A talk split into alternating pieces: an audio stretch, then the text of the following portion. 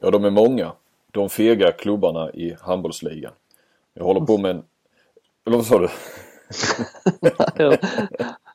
Det är bra. ja. ja. Eh, Okej, okay, vi kör om igen.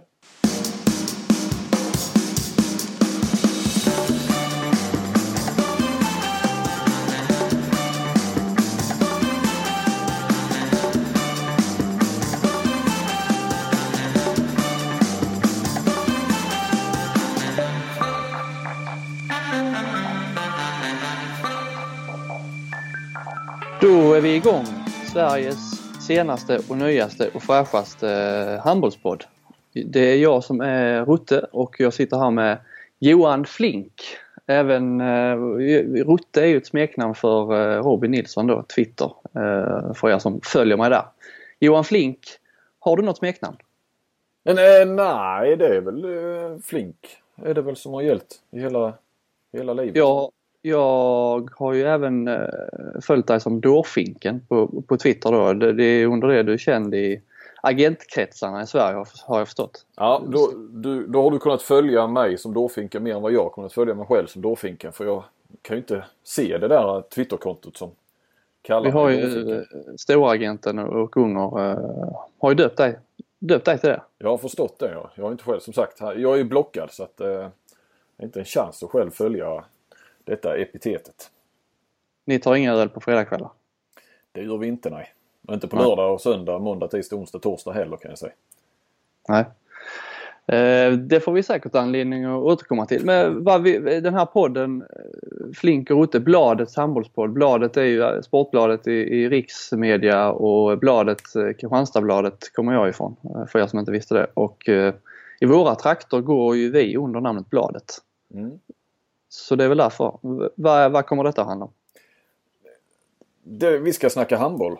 Och eh, det är ju en del som har trott att det här är, är en, ja egentligen fortsättning på den podden jag var med i tidigare som jag hade med Kent Harry, professorn Andersson. Men eh, det ska vi vara noggranna med att det inte är. Det är inte ens en uppföljare utan det är en, en ny podd.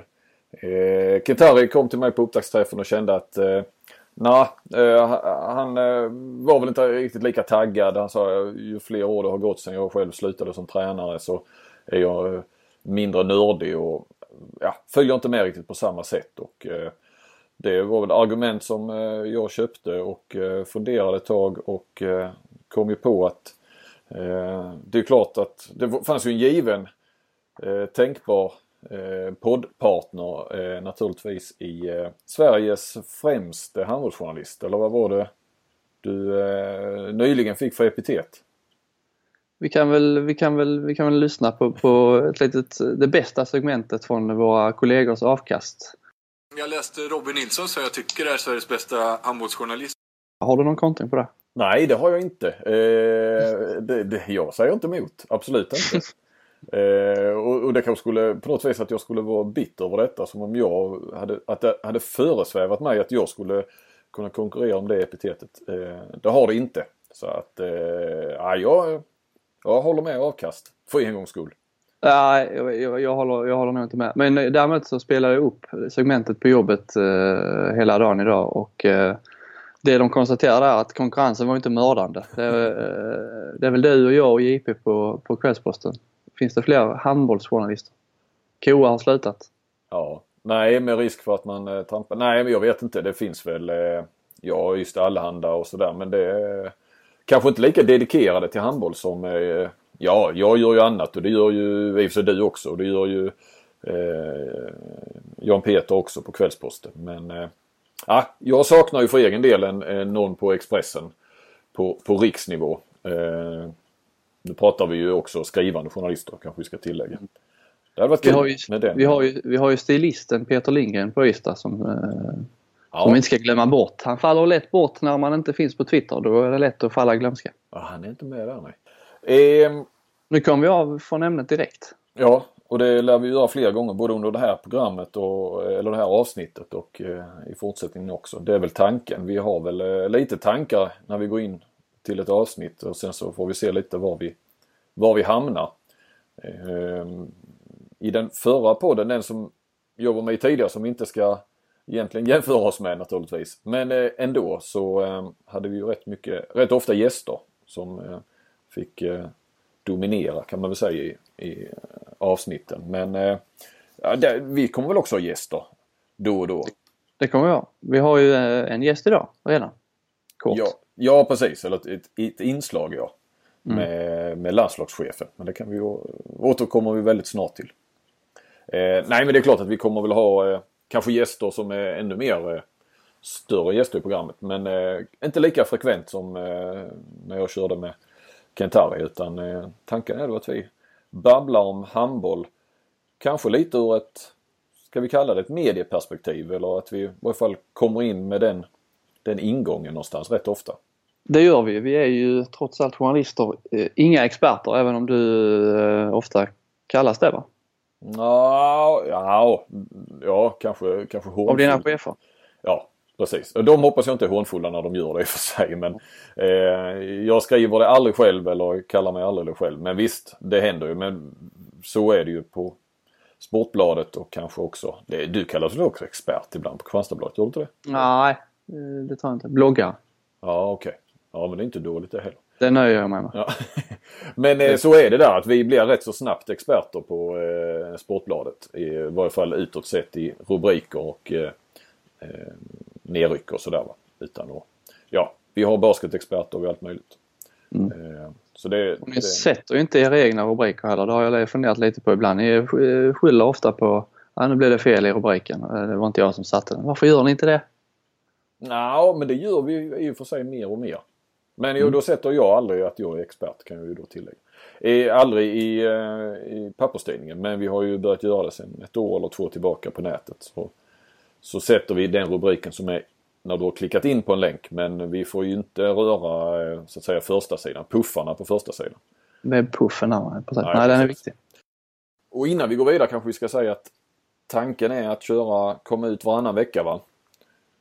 Varannan, varannan fredag. Varannan fredag, ja. Vi har som mål att försöka ha en fast datum. Jag tror att eh, folk gillar det. När man, eh, man har någonting att se fram emot. Och, ja, vi fastnar för fredagar och eh, då kommer vi väl att spela in i regel torsdagar, kanske onsdagar.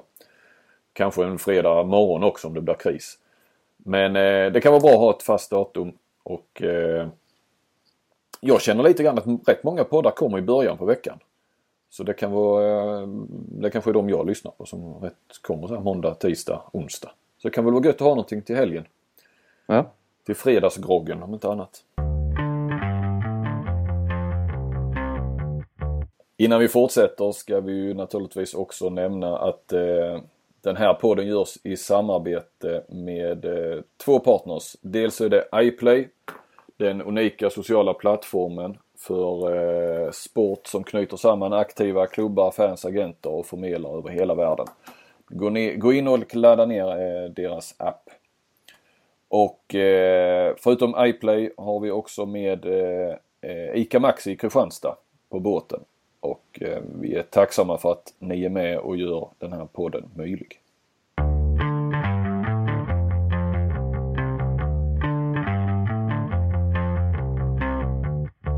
Första ämnet. Första ämnet, eh, det vi blickar lite bakåt. Va? Vi har inte hunnit prata om någonting som har hänt och vi har ju fått en ny förbundskapten. Ja. Sveriges bredaste handbollsjournalist sköter den bevakningen. Ja. Dårfink, vad säger du? ja men det var, ju, det var ju snällt. Vad var det din chef kallade mig? Eh, grovarbetaren va?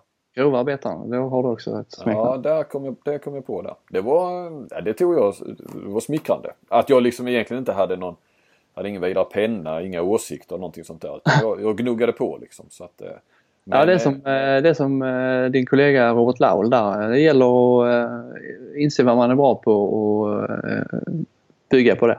Ja, precis. Så jag gnuggar jag. på här i, Fabriken. i all enkelhet. I, i, eh, precis, i handelsfabriken, textfabriken. Poddfabriken numera också. Eller numera, det har den ju varit rätt länge. Men i nytt format. Eh, landslaget. Christian Andersson. Eh, Spännande. Ja. Men eh, som presenterades på en presskonferens då, ja det är väl snart två veckor sedan. Som fick mycket kritik, eller, ham, eller journalisterna läste jag fick eh, en del kritik i alla fall i, i, i Twitter där, eh, tyckarna att Det var dåliga frågor och det var ingen information som kom fram för att fel frågor ställdes. Och då tänkte jag direkt, är det verkligen journalisternas uppgift att ställa de frågorna i någon slags... Eh, när det är förbundet som har kallat till konferens och ska informera? Ja, det kan journalisterna väl göra själv i sina egna små sändningar och sina egna intervjuer.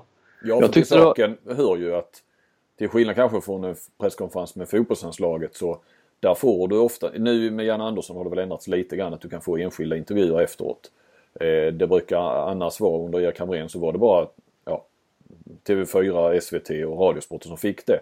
Och därmed så liksom skulle man ställa någon fråga som skriven av journalist Jan Andersson på en presskonferens så fick man ställa det inför alla när han satt på podiet.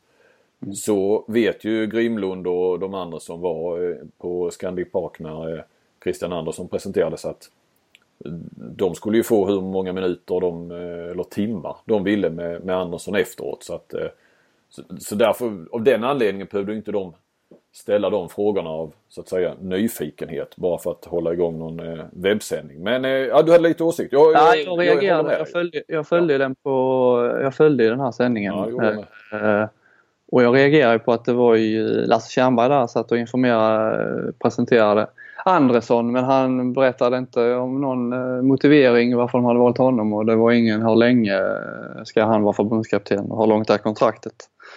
Vad händer med Ola Lindgren Det var ju fortfarande ingen som visste varken under eller jag ringde, ringde och frågade efteråt och det var, de visste inte ens så själva.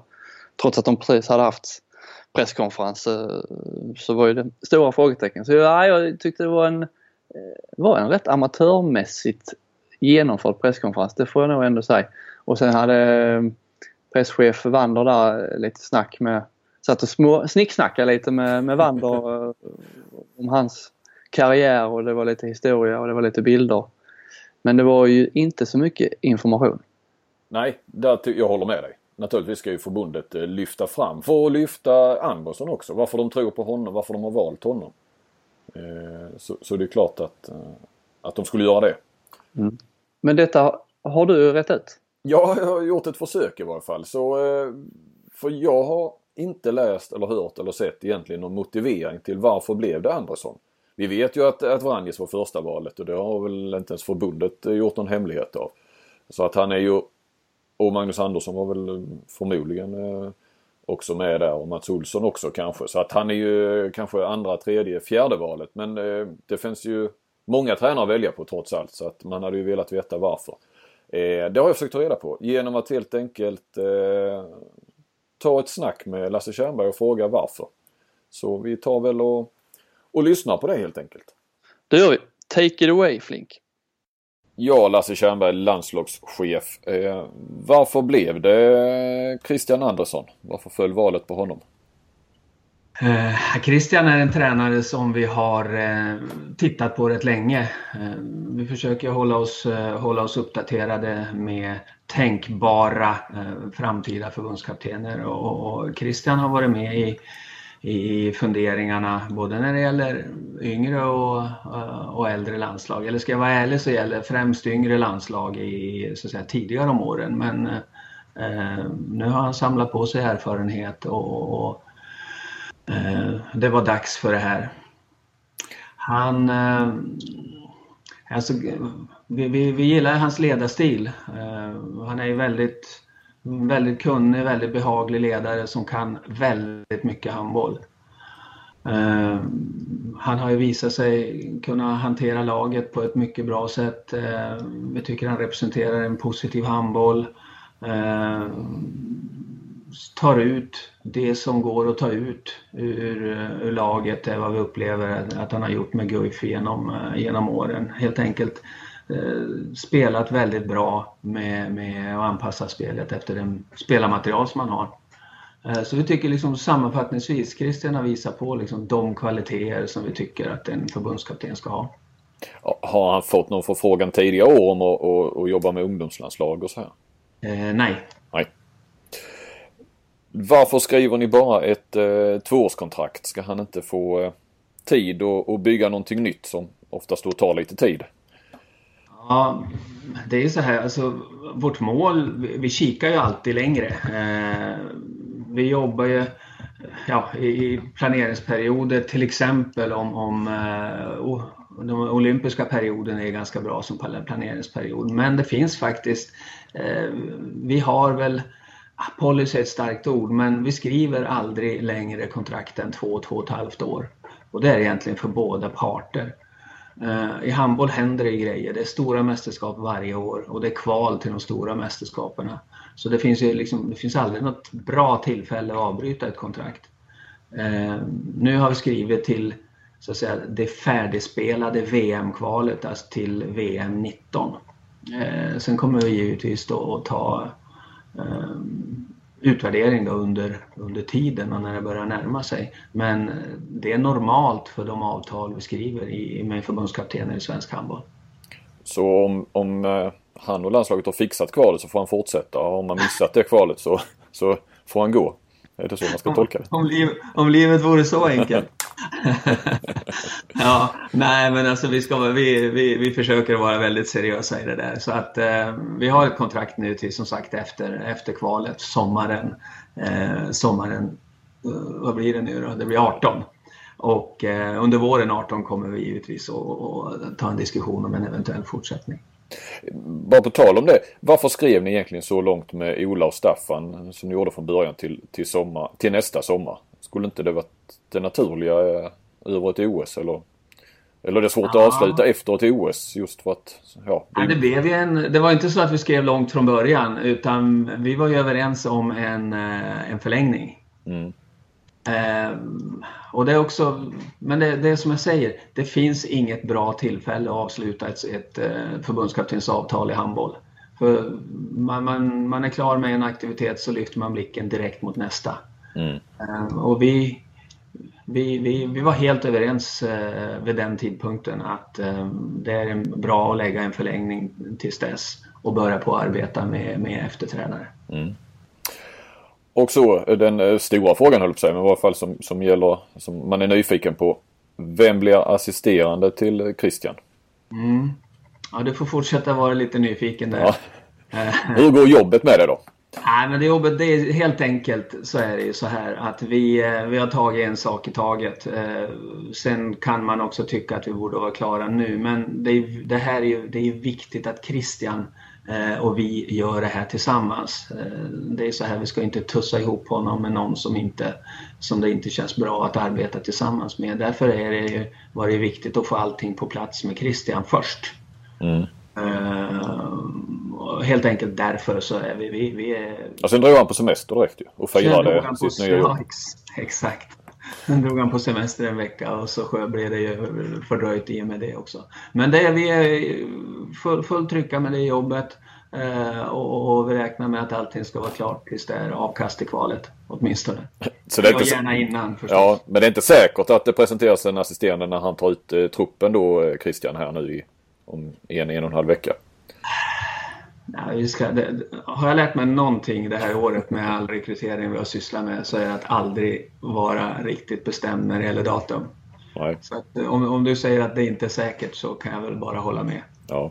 Men jag vill räkna med att det ska vara klart. Har ni många bollar i luften där på assisterande eller finns det ett spår som ni nu eh, går på? Eh, vi tar lite kontakter, vi pratar med, vi pratar med folk. Mm. Eh, sen, sen eh, vad det landar, det, det, ja, det vill jag inte vill jag inte uttala mig om nu, men som sagt vi, vi, vi pratar med ett antal människor för att landa det här på ett bra sätt. Finns det viktigaste vi pratar med det är Christian. Finns det någon sorts, eh, med ett fint ord, kravprofil eh, på den där? Ska, det, ska han vara en, eh, eller hon, en aktiv tränare? Ska det vara en, ja svensk kan vi väl tänka mig att det blir. Ska det vara en som är i elitserien eller ja, ska den ha varit spelare? Vi har ju pratat om att Christian kanske inte har den internationella Eh, erfarenheten är det viktigt att den assisterande har den antingen som spelare och eller tränare. Mm. Alltså, vi är inte så kategoriska att vi liksom sätter en, en kravprofil och säger att den måste finnas där, den måste ha gjort det eh, eller så. Utan det, det, handlar ju om allting sammantaget. Och då egentligen allting sammantaget för, för teamet som blir runt laget.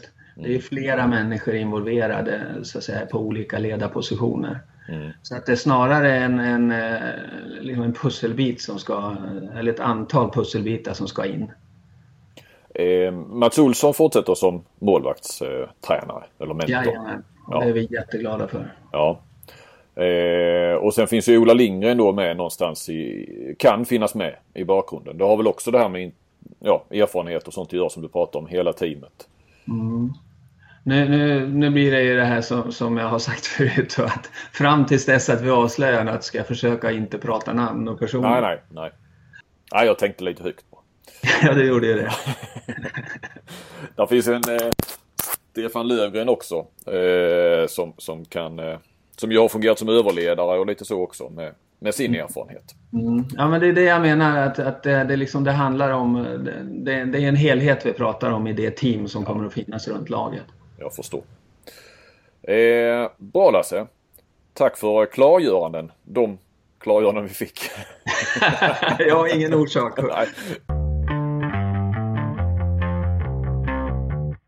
Ja, så där lät det. Och eh, ja, där fick vi ju en motivering i varje fall. Och ja, den är inte så mycket att, att säga om egentligen. Eller vad tycker du Robin?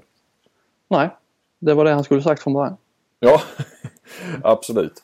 Även om jag förstår att inte eh, Lindgren-frågan där eh, är fortfarande luddig tycker jag ju. Men eh, det får den väl vara. De ja, har skrivit ett lite för långt kontrakt helt enkelt. Ja, medan man kan väl tycka ändå att att eh, Christian kanske skulle fått ett längre kontrakt. Men eh, det verkar vara kutym att skriva två år. Eller två och ett halvt eller någonting. Så att, eh... Ja, jag reagerade lite på det där. Jag tänker på, då jämför man ju med fotboll. De skriver ju ofta fyraårskontrakt eh, med sina förbundskaptener. Två år känns ju lite, lite futtigt men visst han har sina poänger där att det är ju mästerskap betydligt oftare i handboll. Och går det dåligt i två raka mästerskap så man sitter på ett tvåårskontrakt så är ju inte det kanske det allra bästa.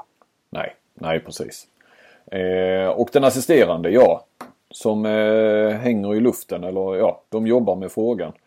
Eh, jag tror som sagt som jag var inne på där lite grann att eh, ja, vi får ju se vem som blir den här assisterande men eh, jag, jag, kan ju tänka mig att eh, precis som man pratar om att om man ser till hela det här teamet då där Mats Olsson också är inblandad. Där kanske Stefan Löfgren kan få en, en mer roll då som överledare igen. Som han var nu i OS och som han var lite förut men han har inte varit annars på ett och ett halvt år eller två år eller vad det är. Eh, så får du in den där internationella erfarenheten. Eh, nu är ju Löfgren långt ifrån bänken under match så det, men det är ju ändå jag är övertygad om att i mästerskap framförallt så det där spelar roll i, i kulisserna och korridorerna också faktiskt. Han skulle behövas på bänken med. Alltså det är det med domarna där. Alltså, eh, det är alltid en liten... Man får alltid lite mer med sig om, man, om där står någon som domarna känner igen som har respekt. Som, som, och Andersson har ju mycket men han har inte... Det är ju ingen av de här stora domarparen som uh, vet om det det. nej, nej, de har inte en aning om det. Ehm, och som det är idag så är det ju otroligt många gamla storspelare. Alltså antingen kan du ha gjort en karriär bara som tränare eh, och då gjort ett namn och, och fått en jäkla respekt i, i handbollsvärlden och domarkåren som tränare. Men eh, det vi ser tydligast nästan är ju att det är ju nästan bara gamla storspelare på, på tränarbänkarna i, i landslagen. Mm. Det är ju Dutjebajev och det är Vujovic och sådär. Va? Så det är, jag tror eller, eh, Lövgren han hade behövt på bänken, bara närvaro. Ja, ja du är inte fel ute. Tänk dig många du... domare alltså, som är gamla misslyckade spelare som har haft de här som idoler en gång ju. När de sprang runt och, och ja, trodde visst. att de skulle bli världsspelare men eh, istället fick de ju det är ju så. Det, det är vi väl allihop misslyckade handbollsspelare så får man ju bli antingen domare eller journalist om man ska kunna vara med kring det ändå. På något vis. Ja. Eh, men eh, assisterande ja, ska vi bolla några, något namn eh, sådär vem det kan bli? Vi har ju, vi har ju pratat lite om detta. Jag tror inte det kommer bli någon av dem vi pratar om men det är ändå kul och ja, du hade kanske ett förslag där som, men det är ändå kul att äh, bolla lite. Ja. Ta, du, ta du, du hade två namn va? Eh, hade jag det? Martin Bokvist. Ja. Eh, ja, jag hade ju två namn ja, precis. Ja, där, där har du ett namn väl som skulle Ja men eh, han är ju aktiv tränare. Han är ung och sen har han ju då en, en, eh, ett namn internationellt även om det kanske inte är Staffan Olsson, Ola Lindgren, Stefan Lövgren, Mats Olsson-klass på, på det som, som gammal spelare. Men han har ju också den här e- mästerskapserfarenheten. Han gjorde många mästerskap och var med under den framgångsrika perioden och den eh, tuffa perioden också under Ingmar Linnell. Eh, de mästerskapen. Så att eh, den ska vi, inte, vi ska inte bara snacka om eh, påverkan på domare och sånt utan det handlar ju också någonstans om att ha eh, mästerskapserfarenhet. För den har inte Andersson och den, det finns inget annat sätt för honom att få den än att göra ett antal mästerskap som förbundskapten. Han har ju sig till OS, det ska vi tillägga. Som eh, ja, mer, lite reserv i Islands trupp 2004. Men han var inne någon match och gjorde några minuter gjorde han i alla fall. Mm. Men hur är eh, kemin, handbollstänk mellan Bokvist och Andersson? Har vi något på det? det... Nej, har vi någonting där? Det gör en... Nej, det har inte jag någonting på faktiskt. Bokvist, eh, för mig är han ju en eh, butter eh, typ. Som, ja, som skön butter typ. Ingen kritik. Jag bara, Andersson är mer artig. Ja, ja. Som, ja, jag vet inte. Nej. de gå Nej, jag tror du menar mer handbollsmässigt sådär vad de står för idag och så. Det, det, den vill jag inte ge mig in på. Jag köper din eh, beskrivning av, av Martin Bokvist. Eh, där finns ju... Men ditt, du hade ett annat alternativ med? Ja, alltså det, jag har ju varit inne på det i bloggen. Jonas Kjellman. Eh, som, eh, men jag menar nu, det är ju, nu ska han ju, vill han ju spela och det tycker jag han ska göra. Jag tycker absolut att han ska vara med. Eh, om han är motiverad så är han given i, en, i ett landslag även under Christian Andersson. Eh, mm. Så att men ja, det kanske går att hitta en lösning. Han kan vara spelande, assisterande. Jag säger det är ju ingen, det är ingen jättebra lösning. Det kan vi inte påstå. Men där har du också den här internationella erfarenheten. Och Kjellman har en klar plan på att vilja bli tränare och, och eh, intresserad av det. Jag tyckte det var, jag pratade med honom då när han hade när han berättade att han tänkte fortsätta och han liksom, jag lär mig så mycket i landslaget och de här unga, jag har så mycket att lära mig. Jag tycker det är fantastiskt att höra liksom den Eh, sen, sen ska han ju vara motiverad att spela va? men han tänker ju liksom framåt. Han, han vill fortfarande lära sig olika saker om handboll. Mm. Eh, det är väl härligt att höra en som har varit med om så mycket att ha den, den motivationen också. Så där någonstans, jag tror på Kjellman kommer, han kommer att bli tränare.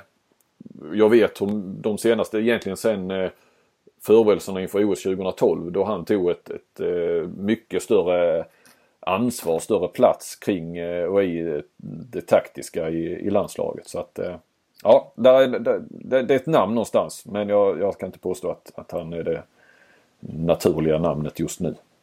Eh, du hade något namn va? Mitt långskott var ju att dra in Jonas Laron direkt. Mm. Då hade vi fått en kreativ duo. Han vill ju också bli tränare. Och ja. varför inte? Han vill ju kanske spela också men han, jag vet inte. Han, Ja, han har ju tagit ut sig själv direkt. Inte, ja, precis. Eh, men det hade väl blivit ett, eh, ett underhållande par om inte annat. Ja. Om man tänker, ska vi prata handboll med Jonas Larholm så, så hade åtminstone jag lyssnat. Och han har ju också lite, han har också varit med i de stora arenorna så varför inte? Ja, absolut. Definitivt.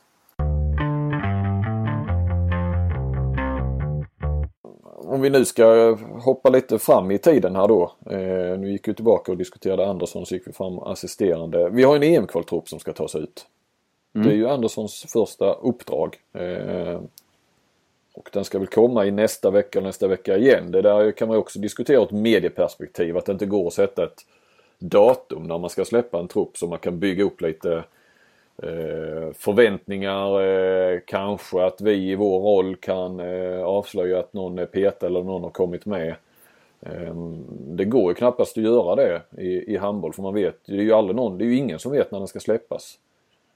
Nej, de har väl blivit lite bättre på det men... Ja, men frågar du nu så, så de kan inte säga ett datum när de ska släppa den truppen. Och Nej. det där har jag varit på landslagsledning och förbundsfolket om. Men eh, jag vet att Staffan och Ola tyckte att det var svårt att sätta ett datum för att det var så, eh, ja nästan svårt att förklara varför. Men, eh, att det var att det, det, var så osäkert med många spelare in i det sista och, och kolla av matcher och skador och sådär så att eh, ja, det blev liksom när de blev klara mm. på något vis med alltihopa. Men du, då, då gör vi jobbet till, till Andersson då. Han lyssnar väl hoppas vi. Så, eh, det är bara, bara att ta ut. Du har en trupp ju. Ja, precis. Jag vill resonera lite grann. Va? Jag kan nästan börja på det allra svåraste direkt. Eh, Mattias Andersson meddelar ju häromdagen att han lägger av. Och eh, Appelgren är ju given nu då första målvakt. Sen är ju frågan vem, vem ska mer med där då? Eh, alltså jag är ju ganska säker på att det kommer bli Aggefors. Ja. Ja han var ju, han var ju tredje, tredje målvakt i OS.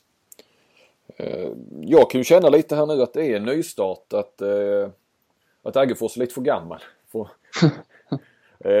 det är Montenegro och Slovakien man möter. Hur mycket ska man kunna Naturligtvis, Sverige får ju absolut inte missa ett EM med tanke på hur kvalformatet är. VM är en annan sak. Där kan du åka på en, ett, ett tufft playoff. Men att inte gå vidare som ett av två lag från en grupp med Ryssland, Montenegro och Slovakien. Jag säger inte att det är en jättelätt grupp men eh, Sverige ska ju vara på den nivån att man ska göra det. Eh, gå till varje EM. Eh, men hur mycket långsiktig eh, kan Andersson få vara och bygga för framtiden och sånt där. Det kan ju komma in på, på olika positioner men eh, nej det ligger väl närmast med Aggefors då. Ja, eh, vilka är alternativen? Ja du har ju Palicka och han är ju inte yngre menar jag. Absolut inte. Nej. Och Anders Persson, men han tänker inte ställa. Han, han kräver ju att han ska få, få stå i mål, läste jag. Om han ska vara, han tänker inte ställa upp som någon reserv mer i landslaget. Nej. Eh, det, det, problemet är att vi har ju ingen eh, given underifrån. I mina ögon. Alltså det ser faktiskt tomt ut på målvaktsfronten i Sverige för första gången väl på, ja kan det vara, tre decennier. Sen eh, Claes, innan Claes Helgen och Mats Olsson där i början på 80-talet. Nej, nej precis. Där, det känns som ett glapp. Ja. Det är bara normen som får fram ja, heta exakt. målvakter. Ja. Eh, nej men då, då, annars ska man väl ta Appelgren då som första målvakt och sen kanske ha en, en yngre då som, eh, ja, som man säkrar successionen på något vis. Men eh, ja, nej men förmodligen blir det Aggefors. Men Palicka är väl eh, absolut en av de eh, bästa också idag. Mm som är tillgängliga. Vänstersex, inga konstigheter. Kjell, i mina ögon.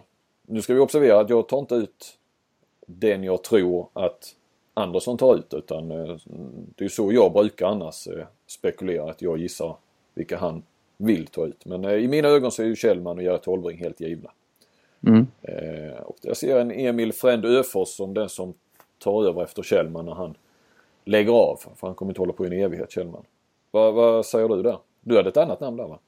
Ja, jag protesterar lite där. Eh, glömmer vi inte bort Hampus Wanne lite för ofta? Jo, det gör vi nog. Det är mycket möjligt. Men jag har inte glömt honom i detta fallet. Utan jag har räknat bort honom. Eller räknat bort honom. Ska jag Varför det då? Nej, men jag... Fan, Frend Öfors har fler dimensioner. Lite fler sådana Kjellman-dimensioner som spelare. Han är ju, ja, lite samma. Ja, det är lite samma stil. Kan också väl eh, spela, spela tvåa i försvar va? För Öfors. Kan han inte det? Jo men eh. Eh, ja, jag håller ju Vanne som uh, lite hetare faktiskt. Mm. Ja, ja, han spelar Han borde testat. Han har ju inte, han har aldrig fått chansen. Nej. Men här finns det inte plats. På den positionen finns det ju knappt plats i nuläget att testa. Ja då får du plocka väck Kjellman och så får du ha Tolbring och så testa Vanne. Det, du kan ju inte ta med dig ah, tre vänstersex. Det är ju som det, när Kjellman är med så är det ju då går vi vidare till vänster. Det gör vi. Eh, Lukas Nilsson given. Jag vill plocka ut tre stycken där. Eh, Lukas som sagt. Viktor Östlund och Filip Stenman. Viktor Östlund är igång igen och spelar i Danmark. Eh, jag tänker mycket försvar. Eh, för här gäller det att hitta ett nytt försvar utan Tobias Karlsson. Nu är ju som väl då Kjellman med och, och kan gå på sin vänstertvåa. Men här gäller det ju att, att hitta jag vill hitta tvåvägsspelarna mer. Och slippa så mycket byten anfall försvar. Mm. Ehm, så att jag tar ut de tre och där bakom har vi ju Marcus Olsson ska ju alltid nämnas. Inte för att eh, den här podden också har ett samarbete med Kristianstadsbladet utan det är klart att han finns med där. Sen så känns det som att vi har en rad unga nu vänsternior va i elitserien. Simon Jeppsson gjorde en bra match här. Inte igår va? Har gjort uh, många bra matcher nu känns det som. Ja. När han inte tar stegfel. Jag vet inte, gör han det tycker Ja, jag såg det. Var, det var någon som var ute där att det var fyra steg varje gång. Attack från eh, Kristianstads klubbchef. Nikolas. Nikolas. Ja. Eh, nej, jag har ingen uppfattning. Jag, jag, jag, såg ju inte den matchen igår. Jag såg, eh, det ska vi återkomma till. Jag såg Hammarby-Sävehof. Eh, och jag har ingen bild. Jag kan inte se Jeppsson framför mig exakt om det är tre eller fyra steg. Vad säger du? Du såg ju matchen. Ja, det är väl... Eh, det är möjligt att han tar fyra steg. Men det är också möjligt att eh, tolvringen ger varje gång han skjuter. Och, ja, det är möjligt. Men det är många regelfel som begås. Så länge inte domarna blåser så eh, är väl allt godkänt. Ja. Det bara jag tänkte på, vad heter han? Är det Henningsson han heter i Nye i Kristianstad va? Mm. Som också... Fast han har ju... Nej, lite... han ska inte vara med nu. Nej, nej, han har en bit kvar. Men eh, kan ju ändå gå ner. Jonathan Svensson i Ystad IF mm. eh, Och Henningsson är väl en bra försvarsspelare också om jag förstått rätt. Mm, bättre bakåt än framåt. Ja. Eh, Mittnio, Gottfridsson, given min lagkapten i framtiden. Det har jag tjatat om i, i de forum jag har. Får väl ta ut en till mittnia och ja, Jesper Konradsson mm, har ju själv inlett elitserien eh, jäkligt bra och säger själv att han utnyttjade den här träningen han fick hela, hela sommaren som reserv i OS-truppen och, utan att då få åka med till Rio. Mm. Eh, det är ju gott så men eh, jag är lite nyfiken på Robert Månsson. Också tvåvägsspelare. Ja. Testa honom på en högre nivå. Jag säger inte att han, är, att han skulle på något vis vara redo för att dominera i ett landslag men en del spelare höjer ju sig den en nivå liksom. Teddy Lucic eh, du vet. Man spelar på den nivån man är på så att eh, Nu säger jag inte att Månsson är det men jag kan ju hoppas att han är det. Eh, därför är jag lite kittlande för att Konradssons eh, aber är ju att han, han är ju ingen försvarsspelare. Han kommer ju aldrig bli en, en försvarsspelare. Mer än att stå på en etta. Det är inte mycket han kan göra åt det, nej. Nej, nej, nej, nej. Nej, han det är, är, det är inte. kort i rocken från början. Ehm, ja, Gottfridsson, nej men jag säger Robert Månsson då. Sen gillar jag Konradsson som eh, handbollsspelare naturligtvis. Det gör väl alla. Ett kryss två från Flink. Ja, precis. Så alltså, be om ursäkt för min en, en, en Ekvall. ja. ja, det var bra den. Eh, Högernie, Jakobsson är ju given. Och brukar ju vara bra när Kim inte är med i truppen så att eh, vi hoppas att han kan hitta EM-formen igen. Eh, sen är det ju ett jäkligt tajt där bakom. Eh, mm, det är det. Jag håller med. Ja, alltså det är väl Albin Lagergren nu. Sen har du ju Cederholm, ingen aning om hur han har gått i Frankrike, inte sett honom där. Och så har du Magnus Persson naturligtvis. Så du har Som ju tre... har varit vass ja. i Alingsås. Tre halvdistansspelare. Lite för korta allihop för att bli eh, storskyttarna där. Mm. Men det, det har ju Jakobsson så att... Eh... Mm. Ja, jag säger Lagergren nu i nuläget. Mm. Högersex, inte så mycket att snacka om va? Nej, Ekberg och Zachrisson. Jag vill ha med. Det är 16 man trupp, då har man råd med två stycken. Och... Hampus Ildenbäck är ju, det är nästan lite synd om honom att, att han har de två framför sig. Ja. Han är ju... Ja, jag förstår inte varför han spelar i Lugi. Nej. Han är mogen för större. Ja du såg, du hade någon bra tweet där om det ja. Ja, han skrev ju på nytt kontrakt med Lugi eh, inför den här säsongen. Eller eh, i mars eller när det var, i förra året. Och där trodde jag ju, det var ju, han gjorde en jäkla bra säsong där. Så han borde ju, han borde ju ha fått, fått chansen. Visst det är svårt att komma ut som kantspelare men eh, vad fan alltså. Eh, han är ju det för borde bra. vara lite lättare att komma ut som högersexa än vänstersexa. Ja, det finns ju ja. färre. Ja, Nej sen- det är nog sista säsongen. Mm. Eh. Och sen har vi då mittsex eh, slash försvarare. Andreas Nilsson och Jesper Nilsson givna. Och lite så här Robert Månsson eh, grej där också. Max Dai. Mm. Är det inte dags att testa honom också på en, på en högre nivå än eh, Ryan Reynolds here from Mint Mobile. With the price of just about everything going up during inflation, we thought we'd bring our prices down. So to help us, we brought in a reverse auctioneer, which is apparently a thing. Mint Mobile unlimited premium wireless. Ready to get 30, 30, bit to get 30, bit to get 20, 20, 20, bit to get 20, 20, bit to get 15, 15, 15, 15 just 15 bucks a month. So, Give it a try at mintmobile.com slash switch. $45 upfront for three months plus taxes and fees. Promo rate for new customers for limited time. Unlimited more than 40 gigabytes per month. Slows. Full terms at mintmobile.com. tänkte säga lite sen, handbollsligan menar jag.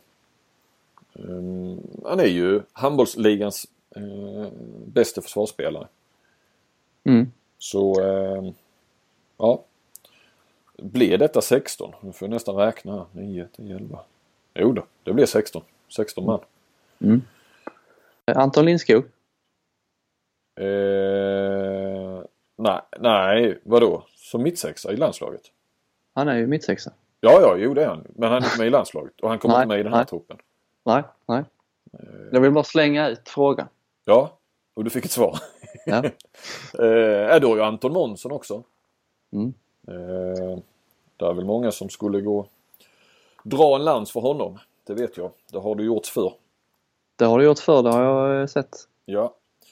Eh, och ja, jag har ju eh, inte särskilt bra koll på vad Månsson gör eh, nere i Bundesliga. Så, att, eh, så jag har väl ingen rätt att uttala mig då kanske. Men eh, jag skulle vilja se Max Dye eh, testas. Jag protesterar inte. Nej. D- där har du en EM-kvaltrupp. Ska vi gå vidare till handbollsligan, Robin? Det gör vi. Vår kära handbollsliga. Det gör vi. Serien Kommer. vi älskar. Mm. Eller hur är det? Serien vi älskar att Ja, eller gör vi det? prata, att älska eller vad vi nu gör. Nej, jag vet Det har, gått, det har ju gått några omgångar nu. Vi, vi tittar ju på ve- veckans matcher här. Vi hade ju eh, dubbla skärmar och så här i onsdags. Eh. Mm. Eh, jag vet inte, ska vi börja med de nya reglerna? Nu har det ändå gått några omgångar och de reglerna har väl satt sig även om de inte har synts alla, alla regler för att domarna har fått, fått utmanas fullt ut. Men eh, det här sju, jag, alltså regelmässigt kan jag börja med, jag är ju emot allt. Jag tycker det är piss. Allting är dåligt. Och, eh, Ja, det är en bra, det är en bra början också. Bra början på diskussion och öppenhet. Ja. Mottaglig för nya. Mm. Ja, ja precis. Nej, särskilt den här 7 mot 6 då som, som eh, skulle göra spelet mer öppet eller vad tanken var. Jag vet inte eh, riktigt hur de har tänkt. Men eh, det är ju inte så många lag som har praktiserat det. Eh, Lugi gjorde ju det i början och de gjorde även det ganska konsekvent eh, mot IFK Ystad i alla fall i andra halvlek. Ja, det gick ju igång på det där ju och gjorde grejer på att, eh, att Axnér skulle köra det mot Kristianstad va? och så bara sket han i det. Ja, eh, stor besvikelse. Ja, Eh, Det sägs som att han vill eh, jävlas lite. ja, ja. ja. De gör det bra alltså, men det, är ju, det blir ju beachhandboll. Mm. De står och matar fram och tillbaka, fram och tillbaka och luckorna, då kommer ju luckorna till slut. Särskilt om man då som mot Ystad har en eh, Wickman Modig som står och delar av och delar av och delar av. Och så, ja. Mm. Alfred Jönsson på, på andra sidan som ser han en lucka så, så eh, tar han ju den. ju. Mm. Ja, de gjorde det bra faktiskt, eh, Lugi. Och, och det är ganska tidigt på säsongen alltså. Får de eh, hela, hela hösten här på sig och, och utveckla det så, så kommer de nog att fira stora framgångar med det. Det tror jag. Gör de rätt då? Alltså, eh, du kan ju vara emot regeln men eh, gör de rätt som satsar på det tycker du? Ja, varför inte? Ja. Jag hade nog med gjort det. ja. Det här handlar lite om spelarmaterial också för det kanske. Axnér men- menar väl att han har ett bra spelarmaterial för, för att göra det. Jo, jo, så är det ju med Simon. Kommer Simon Jeppsson upp med sin höga arm så är han ju tre meter eh, ännu längre upp kanske och, har lite val. Han kan eh, skjuta, spela inte. Alltså, försvararna måste ju välja där. Mm. Mm. Och är man då en man mer hela tiden så blir det ju jobbigt. Men det, det Eh. där är ju, måste bara sticka emellan. Det är ju intressant det här med mål i tom kasse. Eh, ska det föras in på målvaktens insläppta, ins, vad heter det, konto för insläppta mål? Procenten eh, blir ju sämre. Enligt i alla fall eh, enligt eh, Nebojsa Simic. Vi pratade lite med honom inför säsongen och han var ju ja, kritisk. Han lät, nästan lite ledsen att eh, Ja, han såg ju sitt CV för framtida Ja, ja, funkar när han ska ut Ja. i, Europa igen. Han var mycket besviken att det skulle Dels skulle det då springas en massa fram och tillbaka. Det blev, eh, han var helt färdig när han kom, kom Ja. in i målet. Och så, dels då påverkade procenten som, som, eh, som syns i statistiken och som kanske folk i, utomlands tittar på. Ja. Alltså han var ju eh, mycket missnöjd med detta. Så det antar jag att det gör. Det gjorde ju det i, i OS i alla fall. Mm. ja, det borde inte göra det. Det borde sättas på tränarens insläppta eller något sånt. Ja. Hans, eller hennes statistik. Ja, kör vidare med reglerna. Du är inne på så, sågningsspåret här nu. Ja, och jag kan väl köpa lite den här eh, sista 30 sekunderna med eh, när målet är tomt och eh, att det blir straff direkt. Eh, det kan jag väl förstå tanken med att man inte ska eh, ha spelförstörelse. Men det går ju ändå det går att vända på det också som vi hade mot eh, Karlskrona där. Lars Mm. Karlskrona leder. Lars Möller Madsen tar en retur. Eh, 10 sekunder kvar. Eh, målet är tomt. Karlskrona får straff. Istället för att bara spela ut och vinna matchen eh, med 15 sekunder kvar eller vad det var. Så får de straff, missar den och så får de istället försvara sig ännu en gång där bara för att man får den här straffen. Så att det, det, går, det blir lite basket att man kan vara taktisk där också. Den, eh, och sen är den väl eh, uppenbarligen har det varit utrymme för olika tolkningar också av den där. Och när det är, när det är målchans och tomt mål och ja, hela den biten. Det har ju varit väldigt många varianter på det där. Det verkar inte som domarna riktigt har lärt sig regeln heller om jag förstått rätt. Nej men det är väl om målet är tomt så får man ju i princip inte röra. Eh, Som försvarare får man inte röra killen med bollen eller tjejen med bollen. Nej. Då är det straff direkt. Ja. ja, det låter ju också lite konstigt kanske. Annars så eh, är målet inte tomt så är det, då får man försvara som vanligt. Men det, det, det är väl lite mer svårbedömt. Det har man ju sett även tidigare säsonger att det kan bli bedömas som blåa kort och röda kort och två minuter och frikast och straffar hej vilt. Ja, ja vi får, verkar ju få leva med problemet. Ja, kör vi vidare. Nästa regel. Vad har, vi, vad har vi mer för regel? Vi har ju... Eh, vad har vi mer för regel? Ja men du har ju den här med om du får begärt in eh, eh, läkarvård eller vad man Ska, ja, precis, Ja. precis. Eh, den gillar jag i, OS i varje fall. Ja, varför gjorde du det? Därför att där, eh, i varje fall på den nivån så eh, kan det ju inte minst i slutet av matcherna vara ett eh, väl, väldigt långa perioder. Alltså att spelare som utnyttjar och ligger ner och ja, filmar mer eller mindre. Man, ska, man filmar kanske inte situationen, man filmar, filmar en skada om man nu kan göra det. Eh, hittar inte orden riktigt där. Men eh, det har ju fått väck, det har man ju fått bort på det viset. Det är ju någonting som skulle införas i fotbollen kanske. Den regeln också. Ja, framförallt. Förmodligen inte genomförbara i fotbollen naturligtvis men, men eh, rent praktiskt. Men, men någonstans åt det hållet. Men har det varit så stort problem? I fotbollen ja. I, ja, men i handboll? Ja, eh, alltså jag kan tycka på mästerskapsnivå så eh, eh, har det varit, alltså, det är väl inte ett problem som man har ältat precis kanske som utomstående. Men ja, jag, jag, jag Men säg, det kan ju bli matchavgörande. Säg att en spelare får en, eh, får en lårkaka. Eh, Motståndaren bestraffas inte. Det bästa sättet att bli av med en lårkaka är ju att springa och hålla igång. Nej, då, då måste han ut och sätta sig på bänken i tre anfall och eh, kanske missar avgörande två minuter av matchen. För att den här regeln då är införd. Det känns som att det, finns, det för med sig mer ont än, än gott. Mm. Ja, den med lårkaka. eh, Invändningen var ju bra där i och för sig. När det gäller att hålla igång. Ja, men jag fattar inte riktigt. eh, Nej, du har inte sett Nej, det jag, för, jag förstår syftet men jag, jag, eh, jag gillar inte det. Nej, nej. det. Är. Och jag gillar, är det något jag inte gillar så är det det här blåa kortet. Men det, det hade vi ju i Sverige redan i fjol. Ja, ja den, men den, den är ju marginell den regeländringen i och för sig. Alltså, Ja. För spelets betydelse. Sen har du ju eh, Det, passivitet. vara det, det har man alltså infört, det är ju det som är så fantastiskt. Det har man alltså infört för att det ska vara tydligt mot publiken, bland annat. Mm. Vad det är som gäller.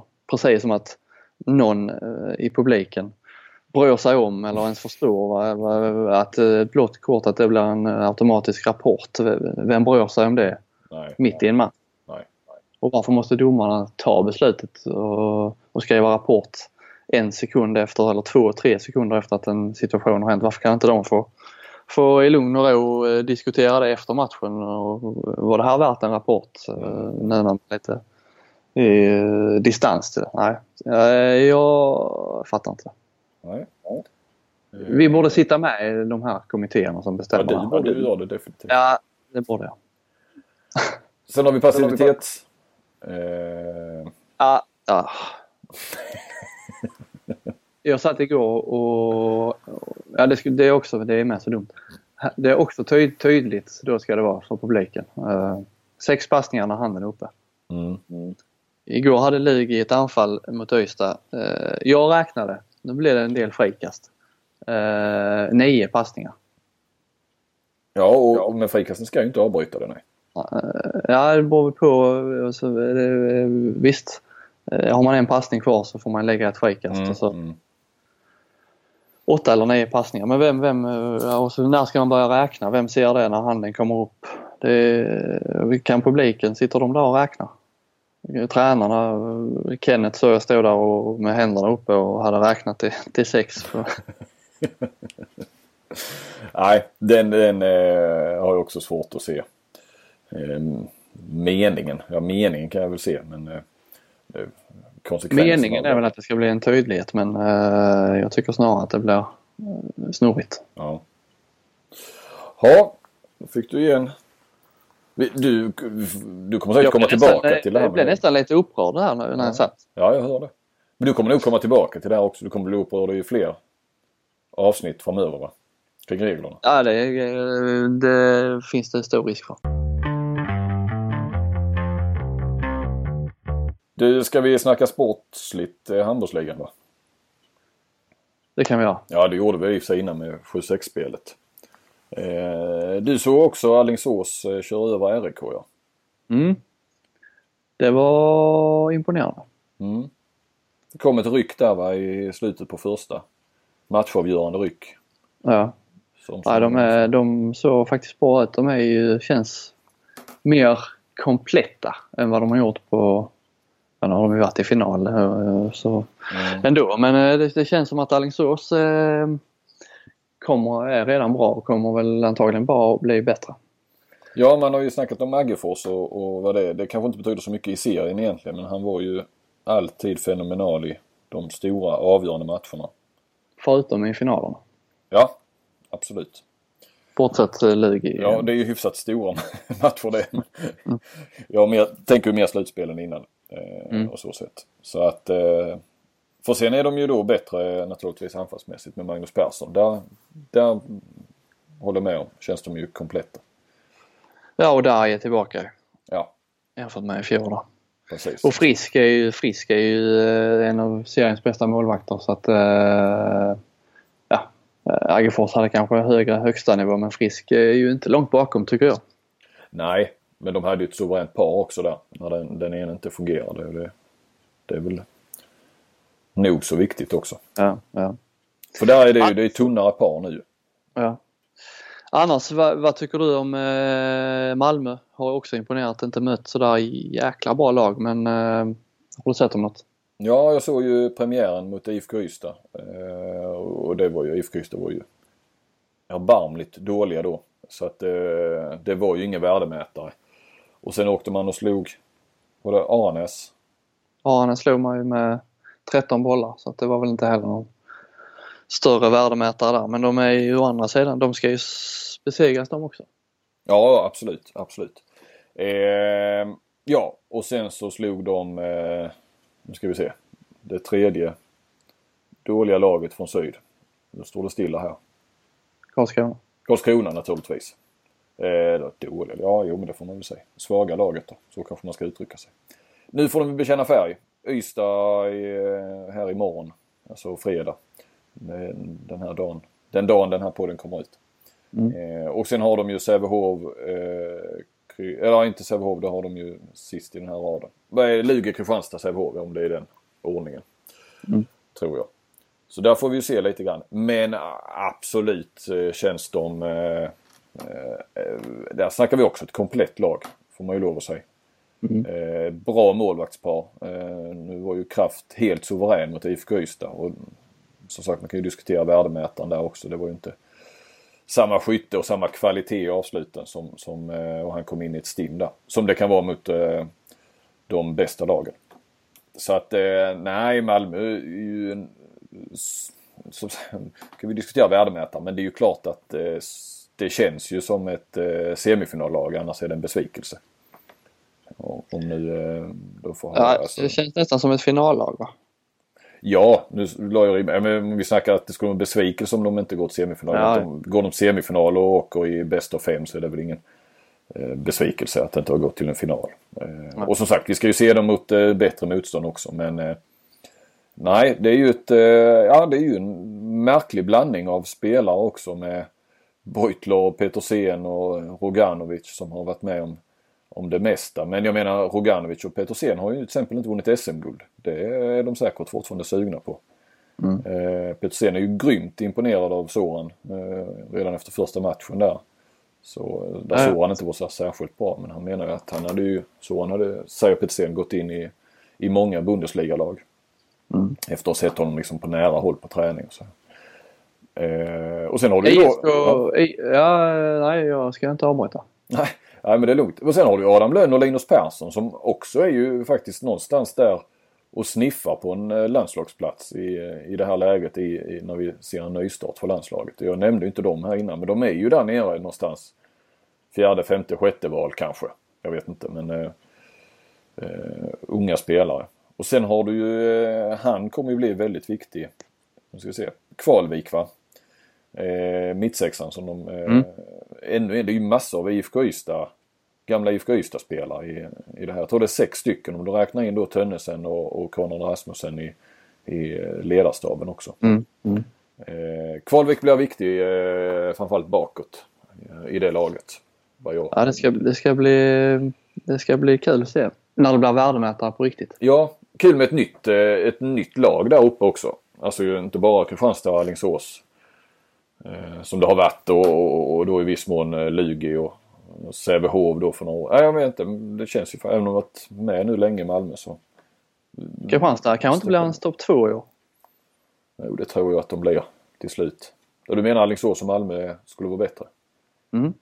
Ja, ja, ja, ja, ja, men jag får stå för, jag har ju tippat eh, Kristianstad att de till slut eh, inte Du tippar joggar, dem etta. Jag hade Ja. dem som tvåa men eh, ja. eh, det ska inte, de ska inte vara så säkra på det. Nej. Eh, men Malmö har ju lite grann att jobba med när det gäller eh, eh, vad ska man säga? Det är runt om. De har ett jäkligt bra lag va men eh, det, är, ju- det är ju några eldsjälar där som drar runt det här kring, kring matcherna till exempel och, och de arrangemangen.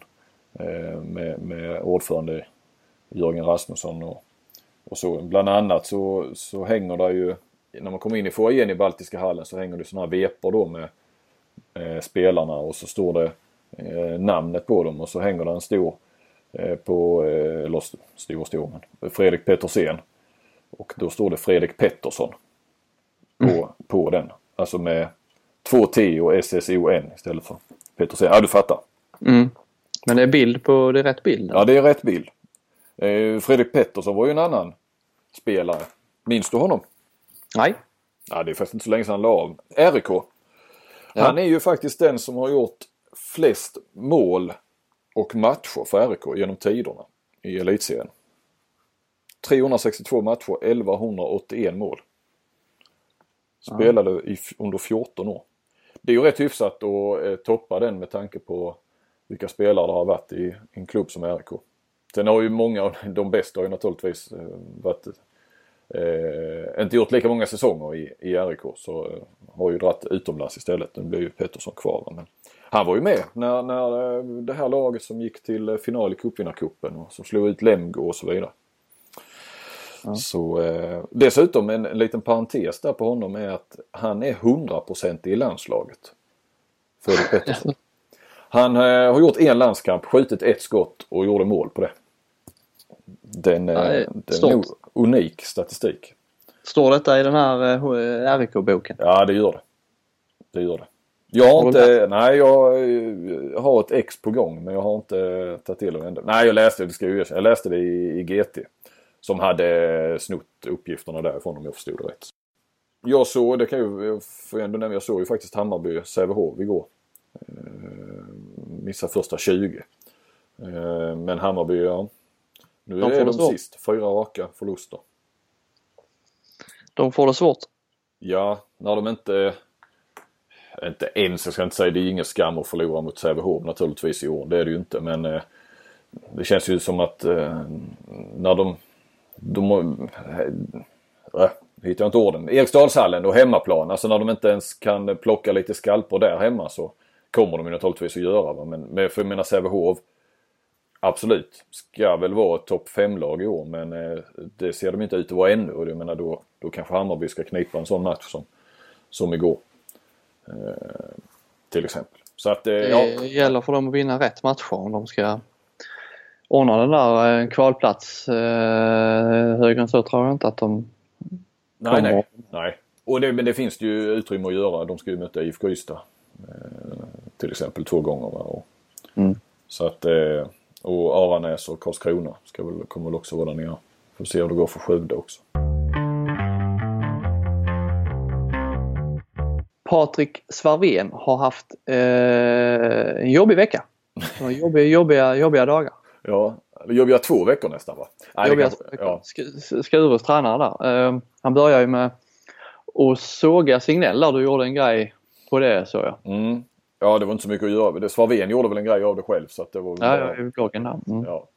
Eh, där han gick ut och, ja, ni som lyssnar på den här podden har väl koll på, på det läget kanske. Det blir rätt så omskrivet trots allt. Men han gick ut och sågade eh, Signell för eh, att eh, bedriva svågerpolitik när han tar ut landslaget eftersom han hade tagit ut det han hängde upp sig på var att han hade tagit ut Ida Odén. Eh, och att han hängde upp sig just på det antar jag är för att eh, Signell inte hade tagit ut Angelica Wallén till den här fyranationsturneringen. Wallén är bara med och, och, och tränar på samlingen och sen får hon inte åka med till, tror det var Polen de skulle åka till. Ja, och sen blev han ju, sen blev han ju kritiserad för det.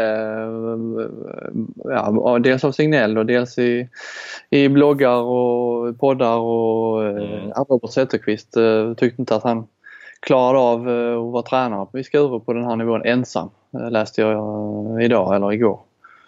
Eh, Och sen på det så förlorar han ju mot Kristianstad nu, Skuru. Och- Och den här Angelica Wallén- var ju inte direkt landslagsmässig i den matchen. Nej. Inte påstå.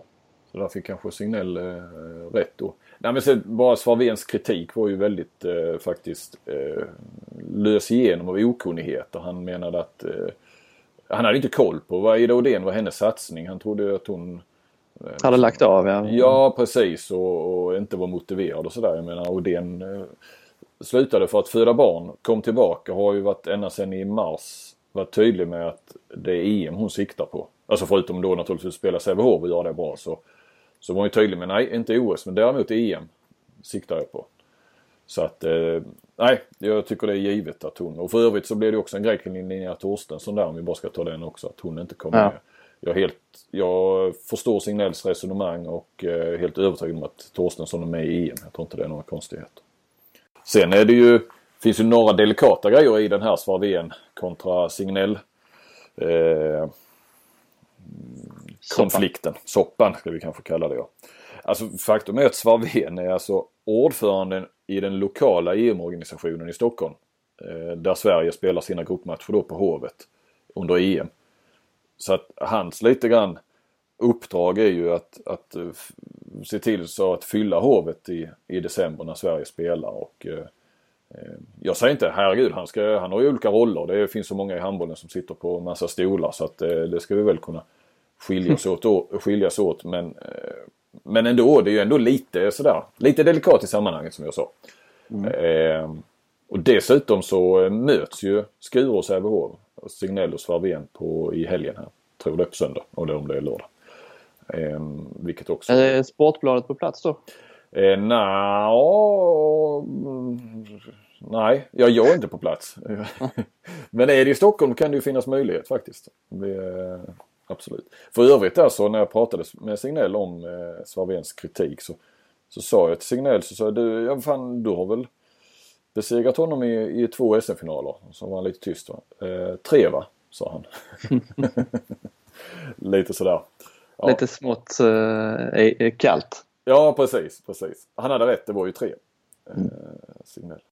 Nej, Kristianstads damer eh, ju, har ju, ja, jag ska inte säga imponerat för de imponerar egentligen inte i, i segrarna mot Skuru. De eh, spelade eh, som de kan göra. De slarvade något fruktansvärt första halvlek men Men vann ändå så att där finns nog, eh, de kommer nog gå till slutspel. Det tror jag absolut. Sen får vi se hur mycket det blir skrivet om dem. Eh, Du, det blir svårt för dig att göra någonting kanske. Ja, om man inte är på plats. Bara prata med, pra, ja, men prata med spelare så är det svårt om man inte är på plats. De har ju, det finns ju inga eh, telefonnummer i någon mediaguide till varken spelare eller ledare någonstans. Nej, Som med- enda, enda lag i, i, i Sverige. Ja, av den. Vi kom ut en medieguide med både herrarna och damerna i samma. Totalt 26 lag blir det va? Och ett lag som vägrade att eh, lämna ut sina nummer. Det kan ju tyckas märkligt när eh, handbollen sliter för och skriker efter uppmärksamhet i media, medierna. Så eh, vägrar man lämna ut telefonnummer. Jag pratade lite med eh, just Ravhed och frågade honom om det där inför, inför Skuru-matchen. Och, eh, han gick igång lite där på sina cylindrar och ja, det var menade att det fanns ju, det skulle läckas till kreti och pleti de här numren och eh, ja, om Snowden och Wikileaks kunde ta FBI-dokument och så, så var det minsann inga konstigheter att hacka Kristianstadsbladets server. Eh, jag vet inte hur många som är eh, Snowden-liknande figurer som är intresserade av, av eh, nu telefonnummer till damernas SHE-liga direkt. Men eh, nej men tydligen eh, varken tränarna eller spelarna visste om varför. Det var liksom inget, inget gemensamt beslut att de inte skulle ge ut sina nummer. Det, det är möjligt att det hängde med sen i fjol men för spelarna hade inte, av de jag pratade med, hade, var det ingen som hade några synpunkter på det. Så att det var nog inget gemensamt beslut. Ja, ja, jag vet faktiskt inte varför. lite märkligt. Men vi fick ju någonting att skriva om i varje fall. Ja. Du, ska vi gå vidare med en, en eh, klassisk programpunkt? Shoot. Jag tänkte på eh, kanon och kalkon. Mm. Fin gammal tradition i den här podden. Den kan vi väl... Den kan vi väl bara sno rakt av nu när den inte finns längre. Nej precis, när TV4 har lagt ner det så snor vi den rakt av som ett eh, litet koncept. Så eh, har vi kommit fram till det? Det har vi va? Det, det, den här veckan är det ju eh, Dåfinken som har skött listan. Ja precis. Då kör vi. Kanon och kalkon. Kanonen i den här, eh, det här avsnittet. Nikola Bilic i Kiel. Den nye Karabatic. Skulle jag vilja säga. Du såg den matchen där ja. Han fick ju mycket beröm. Eh, såg jag i alla möjliga eh, medier. Absolut. Eh, Kiel eh, besegrade Barcelona på hemmaplan. Eh, Lukas Nilsson var bra. Absolut. Eh, stängt in fem bollar. Eh, men alltså Nikola Bilic, det, han, är, han är före Nilsson. Det är nästan, ska man inte dra för stora växlar av en match. Men alltså han har ju varit bra hela säsongen har jag ju förstått. Eh, jag tror han har gjort 47 mål på de åtta första matcherna. Och om det var Lukas Nilsson eller Ekberg, de var tvåa, trea och de var på, alltså interna skytteligan i Kiel snackar jag om. Mm. Och tävlingsmatcher totalt sett. Eh, de hade väl gjort en 27-28 mål. Eh, så att han har ju gått bra hela säsongen. Men det som imponerar, alltså det var allt. Det var, det var skottet, det var rörelsemönstret, det var eh, sp- spelintelligensen och inte minst försvarsspel också. Eh, Där ligger ju Lukas efter till exempel. Så att, eh, nej, känns som en väldigt komplett, lika gammal som Lukas, 96 eh, Österrikare. Som eh, dock är född i Tunisien med en eh, ukrainsk handbollsmålvakt till pappa. Jag tror eh, pappan var proffs i Tunisien, därför han är född där. Eh, och redan i eh, januari 2015 skrev Kiel ett sånt här förhandskontrakt med den österrikiska klubben. Han, eller ja, med Bilic då naturligtvis. Men han spelade i Österrike i alla fall. Och att de skulle ta honom till nästa sommar. Men de tog honom redan till denna sommaren. Som gick nu alltså till den här säsongen. Och det gjorde man ju rätt i. Eh. De har inte så stark uppställning där på vänsterleden som med Dissinger med när han kommer tillbaka. Ja, precis. precis. Det är ju hyfsad konkurrens. Ja, spännande, spännande lag här nu Kiel faktiskt. Eh, känns det som. Får vi se hur länge de eh, räcker. Unga spelare är nya på den här nivån så lär de väl inte vara lika bra en hel säsong. Så att det är väl frågan. Jag tror inte att de står distansen ut kanske eh, varken i ligan eller i Champions League.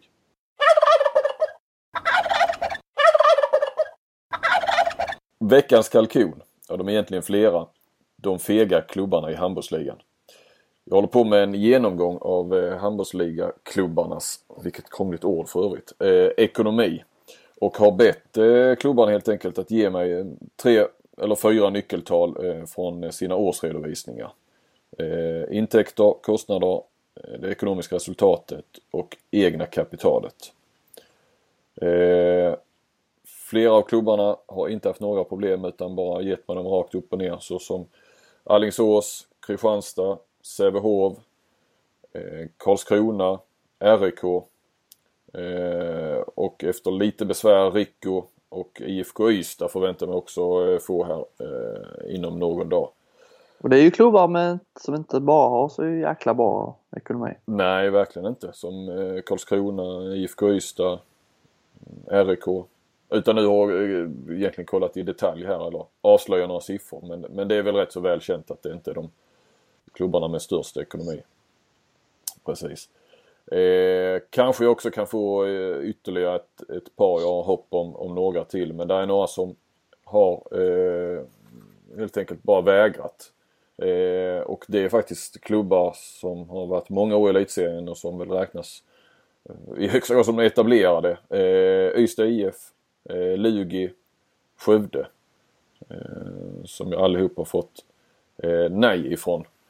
Eh, medan till exempel en klubb som Aranäs där då så pågår det nu en process i styrelsen eh, huruvida eh, jag ska få eh, veta deras, om inte offentliga uppgifter så i varje fall eh, rätt så eh, eh, eh, semi-offentliga skulle jag vilja säga. Jag kan inte hävda någon offentlighetsprincip som får eh, dem att, eh, som jag kan tvinga dem att, att ge mig dem. Men eh, som sagt En Det- process i styrelsen, det låter avancerat. Ja det gör det men det är så de har förklarat så att eh, återstår att se eh, när de återkommer och vad de återkommer med. Eh, men eh, så att det är några som, som trilskas här och de eh, en del eh, hänvisar till att det finns en överenskommelse mellan klubbarna att man inte ska eh, eh lämna ut sådana här eh, siffror. Och eh, det finns det ju uppenbarligen inte eftersom eh, flertalet eh, ger mig dem utan problem.